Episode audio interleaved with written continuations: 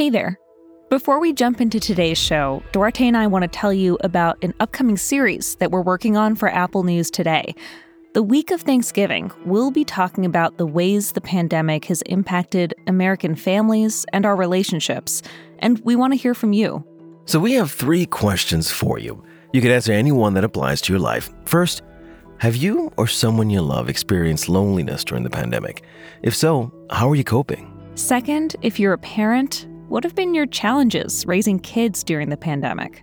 And third, how has the pandemic impacted your romantic relationships, your marriage, your dating life? Use your phone to record a voice memo and send it to us at Apple News Today at apple.com.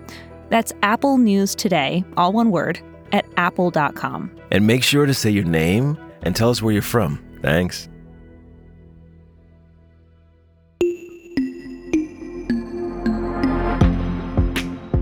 Good morning. It's Thursday, November 12th. I'm Shamita Basu. And I'm Duarte Geraldino. This is Apple News Today. Each morning, hear about some of the most fascinating stories in the news and how the world's best journalists are covering them. The number of COVID 19 hospitalizations in the U.S. is surging again, and it's putting a particular strain on hospital systems in rural areas. One hospital in Montana, which serves a county of about 2,000 people, is so overwhelmed it started locking the door to its emergency room. The hospital's chief of staff told the Wall Street Journal they're screening people outside the ER, one by one, before deciding to let them in. The largest nearby hospital is 90 miles away. Its ICU was at 167% capacity this week. On Tuesday, nationwide, there were nearly 62,000 people in hospitals with COVID 19. That's a new record and a 40% increase from two weeks ago. The Atlantic reports 17 states hit their peak for hospitalizations this week, and so many more are just about to be overwhelmed. Hospitals from Des Moines, Iowa to Missoula, Montana to Kansas City, Missouri, they all say they're dangerously close to being at capacity.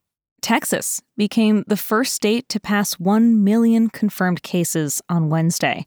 And in North Dakota, because so many healthcare workers are COVID positive, Governor Doug Burgum announced on Monday that the state is allowing healthcare personnel who are COVID positive but asymptomatic to keep working, but only with COVID 19 patients. Public health officials tell the Wall Street Journal pandemic fatigue is fueling the surge. People who were once more careful are starting to gather with friends and family, attend weddings and other celebrations. Yeah, and this feeds into a dangerous cycle. Pandemic fatigue means that people let their guards down, which means more infections, which means more restrictions, and the prolonging of this crisis.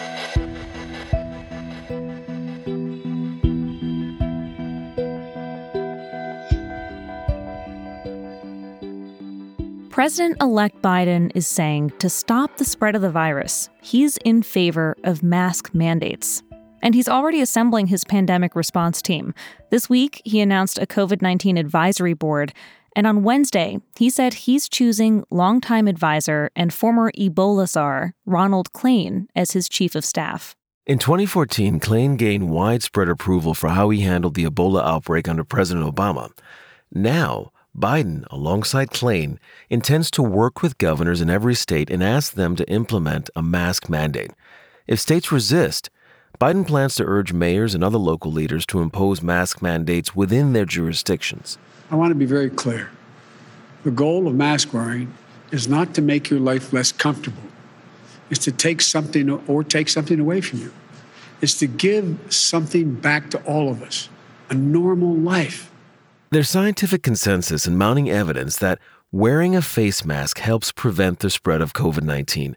An October model projected universal mask wearing in the United States could save 130,000 lives by the end of February, yet so many people are still resisting. To understand why, just look at South Dakota's largest city, Sioux Falls, where COVID 19 cases and hospitalizations are on the rise.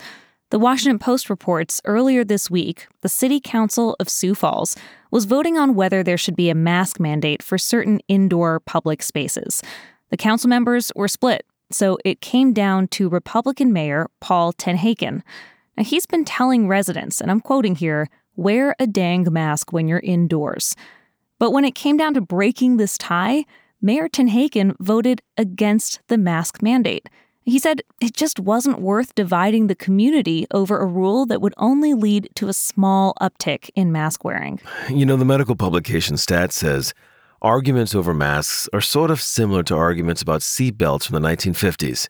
Today, everybody is buckling up without really questioning the logic or safety behind it. But back in the 1950s, when public health officials were trying to convince people to strap in, there was a major pushback. Seatbelt advocates who'd spent years lobbying for legislation were being accused of being un American and communists. Critics of seatbelts also spread misinformation like that seatbelts would crush your organs in an accident or that they would prevent people from escaping fiery crashes. Mm-hmm. It took a combination of things to turn the tide of public opinion on seatbelts, like lots of research and public health campaigns like this one. Buckle up for safety, buckle up. Buckle up for safety, always buckle up. Put your mind at ease, tell your riders, please get your seatbelts buckled, everybody buckle up. The National Safety Council says if you don't have seatbelts, get them. If you do have seatbelts, use them. Stat reports by the 1980s, the fight wasn't about whether seatbelts were effective at saving lives. The evidence was clear at that point. Instead, it became about personal freedom. And that's where the need for legislation came in. Individual states started adopting their own seatbelt mandates, and the federal government announced it would grant additional highway funding to states that had strict seatbelt laws. Today, wearing a seatbelt is nearly universal. Stat says the same efforts that made seatbelt wearing a habit and saved so many lives could be effective for promoting mask wearing.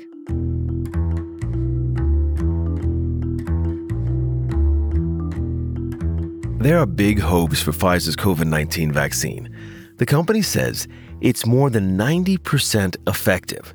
Now, this drug works by using messenger RNA or mRNA to initiate an immune response in people who get the vaccine. Uğur Şahin and Özlem Türeci are the scientists behind the development. And get this their husband and wife. CNN profiles the couple. Şahin was born in Turkey and moved to Germany at the age of four. Türeci is from Germany. Her father was a Turkish doctor.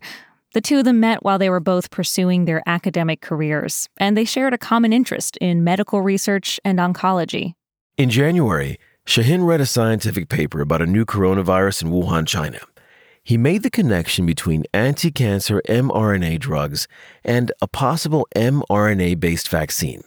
The company they own, BioNTech, assigned about 500 staff members to work on possible compounds. Their company eventually partnered with Pfizer in the development of this vaccine. Şahin and Türeci are both trained physicians, and they both appear on Germany's list of 100 richest people.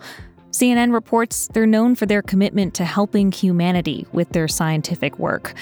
And according to Reuters, they're so devoted to their work that even on their wedding day, they started it by spending time in the research lab.